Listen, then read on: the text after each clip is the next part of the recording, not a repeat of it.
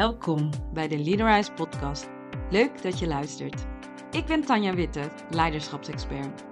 En in deze podcast neem ik je mee in mijn wereld van lef, leiderschap en levenslust. Dit is de podcast waarin jij als professional inspiratie en concrete tips krijgt om jouw werk en leven leuker en makkelijker te maken. Door zelf je pad te creëren, meer betekenisvolle impact te maken en te genieten van de reis. Ben jij klaar om die volgende stap te zetten? Dan is deze podcast voor jou. Give rise to the leader in you.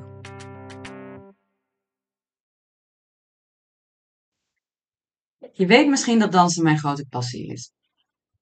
Buiten werk sta ik het liefst op de dansvloer. En zo stond ik dus net voor oud en nieuw op een salsafeestje in Utrecht. En met name de vrouwen hadden echt hun best gedaan om er mooi uit te zien. En er was één vrouw die er voor mij bovenuit sprong. Zij was aan het dansen en ik zag hoe haar mooie blauwe pak echt uh, op de dansvloer glitterde. Met mooie bijpassende hakken. En het stond er echt perfect. Dus ik bleef naar haar kijken. Dus toen zij op een gegeven moment klaar was met dansen, liep ik naar haar toe. Ik kende haar nog niet. En ik zei, joh, wat een mooi pak heb je aan. Staat je echt perfect. En ze zei dankjewel en ze liep weer weg. En op een later moment kwam ze weer naar me toe en zei ze, hey, wat tof eigenlijk dat je zomaar naar me toe loopt en me een compliment geeft. Zei ik, ja, het zat in mijn hoofd. Ik vond dat echt. Dus ik dacht, laat ik het met je delen, want dan heb jij er ook nog iets aan. Zei ze, ja, mooi dat je dat doet, want eigenlijk zijn er maar heel weinig mensen die dat doen. En we raakten in gesprek over hoe dat de wereld een stuk mooier zou maken, maar dat het voor veel mensen toch wel heel lastig is. En dat zie ik in het bedrijfsleven, zie ik ook. Ik werk veel met grote organisaties die een, uh, een, missie of een deel van een strategie hebben, waar ze bezig zijn met continuous improvement. Ze willen groeien, ze willen beter worden. En op zich is daar niks mis mee. Maar dat betekent vaak wel dat de focus heel erg ligt op wat kan er beter, wat moet er beter vaak. Um, en niet zozeer op welke kwaliteiten zijn er al en wat, wat is er goed. Wat kunnen we waarderen en waar kunnen we meer van leren door het vaker te doen in andere settings. En dat is iets wat ik teams graag meegeef. Zo werkte ik ons Valentijnsdag met een team. En het leek me de, de uitgelezen dag om een beetje liefde mee te geven. Dus het leek me leuk om, uh, om ze met elkaar naar die positieve noot te laten kijken, los van de feedbackvragen die ze mij gesteld hadden. En ik vroeg ze per persoon om te, te antwoorden op deze vraag. Wat zou jij het team toewensen? Iedereen had een lijstje met punten.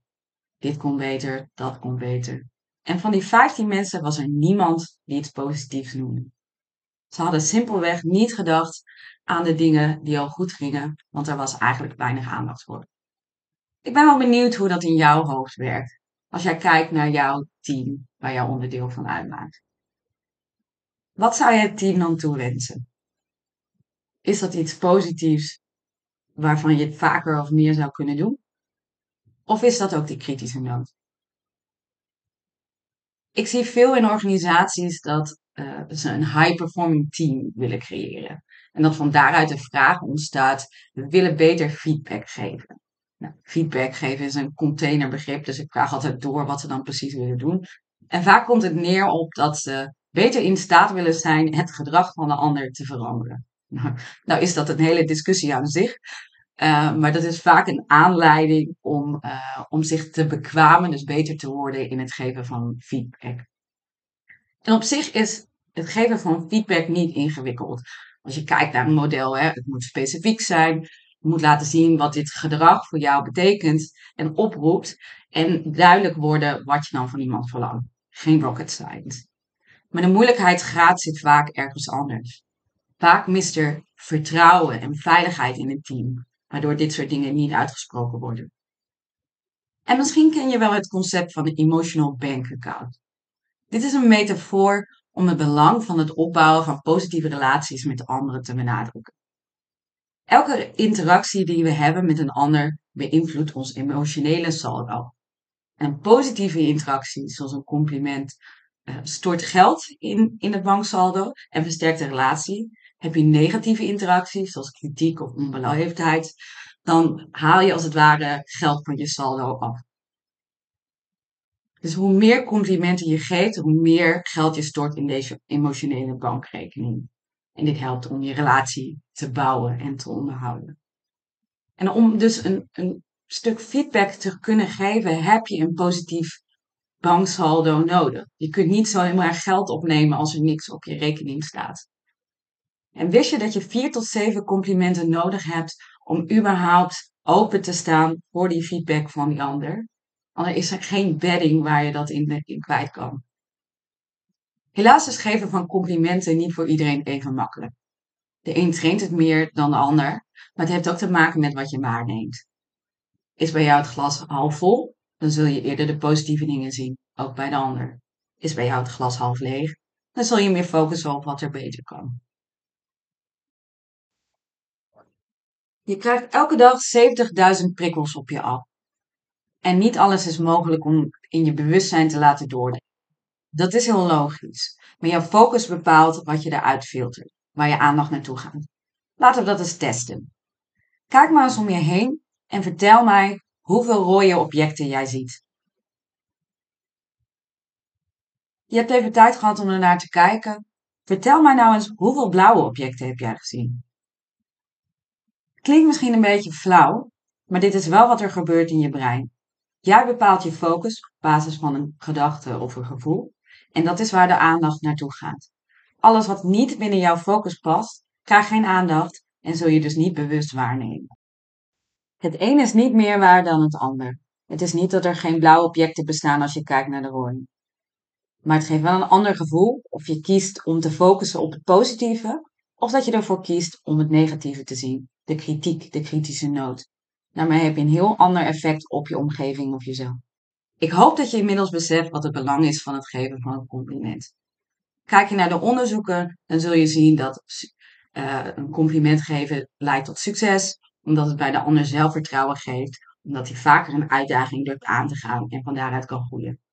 Het leidt ook tot een betere samenwerking, omdat je een relatie opbouwt vanuit vertrouwen, vanuit waardering en vanuit wederzijds begrip en respect.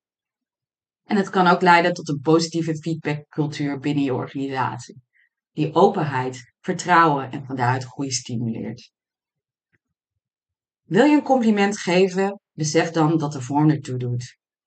Misschien ken je het sandwich-model. Dat is een model wat veel gebruikt wordt in het onderwijs. Hier wordt het compliment gebruikt als een soort warming-up voor de echte boodschap die je wil geven. Dus de vorm is positief, kritische noot, positief afsluiten. Bijvoorbeeld, interessant die presentatie die je net gaf.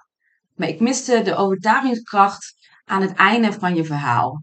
Dus blijf het vooral proberen, dan word je er vanzelf beter in. Maar uh, top gedaan hoor. Wat zou jij onthouden als jij tegelijk een kritische noot en een compliment krijgt? Voor de meeste mensen is dat met name de kritische noot. En het compliment is al snel vergeten. Dit model zou ik dus niet aanraden. Wat dan wel? Een gemeend, authentiek, persoonlijk en onderbouwd compliment. Dat klinkt heel makkelijk, maar dat doen we zelden. Zo kreeg ik in een training die ik verzorgde het compliment van een deelnemer. Toptraining, goed gedaan. Klinkt leuk, maar wat zegt het nou eigenlijk? Dus ik vroeg hem om het specifieker te maken. En vroeg hem welk waarneembaar gedrag heb je bij mij gezien wat bij jou een positief effect opriep? En wat betekende dat voor jou? In dit geval ging het om het feit dat ik net zo lang doorvroeg en mensen letterlijk niet liet ontsnappen tot ze bij dat gedrag uitkwamen en de boodschap en de betekenis. Bij feedback, maar ook bij complimenten. Hoe werkt dit voor jou? Neem jij de tijd voor het geven van een compliment met een persoonlijke onderbouwing? Of zeg je iets in de trant van top gedaan? En het geven van een compliment is niet het enige. Het gaat ook om het ontvangen van een compliment. Veel mensen wuiven ze weg. Mijn tip is, neem ze gewoon aan. Zeg simpelweg dankjewel of vraag door als niet duidelijk is waar het specifiek over gaat. En bedank daarna. En bedwing je neiging om het compliment weg te wuiven. Daar zijn we vaak heel goed in. Vertellen waarom het wel meevalt, waarom je dat compliment niet waard bent. In de ogen van de ander is dat wel het geval. Ik vind een emotional bank account een mooi concept, wat heel duidelijk maakt wat de waarde van een compliment is. En ik gun jou dat je een positief saldo hebt in relatie met jezelf en in relatie met de ander. Want ik denk dat van daaruit je met minder hard werken je zoveel meer kunt bereiken, omdat er plezier, vertrouwen en verbinding ontstaat. In deze podcast heb ik met je mijn visie gedeeld. Waarom ik geloof dat de wereld mooier is als we meer complimenten delen. En effectiever. Ik ben benieuwd naar jou. Welk gevoel wil jij meegeven? Aan jezelf en de anderen om je heen. Geef jij de kritische noot? Of liever warmte en vertrouwen? En stimuleer jij van daaruit groei? Kijk je naar je complimenten? Hoe onderbouwd zijn deze? En ik geloof in actie. Dus ik wil je uitdagen om er vandaag iets mee te doen. Kies eens iemand in jouw omgeving die je waardeert. Mag iedereen zijn. En maak vandaag eens tijd om een authentiek, oprecht, welgemeend en onderbouwd compliment te geven. En zie wat er gebeurt. Ben jij nog op zoek naar wat je deze wereld wil meegeven? Of hoe jij dat effectiever kan doen? Daar ga ik graag met je over in gesprek. Plan dan gerust een call met me. Dan kunnen we vanuit jouw situatie kijken wat jij daarin te doen hebt. Ik begeleid je daar graag in door mijn coaching of door mijn leiderschapsdag. En mocht dat niet de juiste fit zijn, dan krijg je in ieder geval persoonlijke tips om hier verder mee aan de slag te gaan. Want ik creëer graag samen met jou een olievlek, waarin iedereen een steentje bijdraagt aan een gelukkigere wereld. Bedankt dat je luisterde naar de Leaderize podcast. Ben je geïnspireerd geraakt? Ga dan naar de podcast-app waarmee je deze podcast luistert en klik op reviews. Laat bijvoorbeeld 5 sterren achter en als je wilt ook nog een geschreven review. Dank! Ik vind het ook superleuk om te weten welke les of inzicht je uit deze podcast hebt gehaald. Dus deel deze podcast en tag me op social media of stuur me een bericht. Je vindt me op leaderize underscore of Tanja Witte op LinkedIn. Wil je meer weten over hoe je met mij kunt samenwerken? Door zelf in je leiderschap te stappen of dit voor jouw organisatie te bewerkstelligen? Ga dan naar www.leaderize.nl en plan gratis kennismaking. Tot de volgende aflevering. Give rise to the leader in you.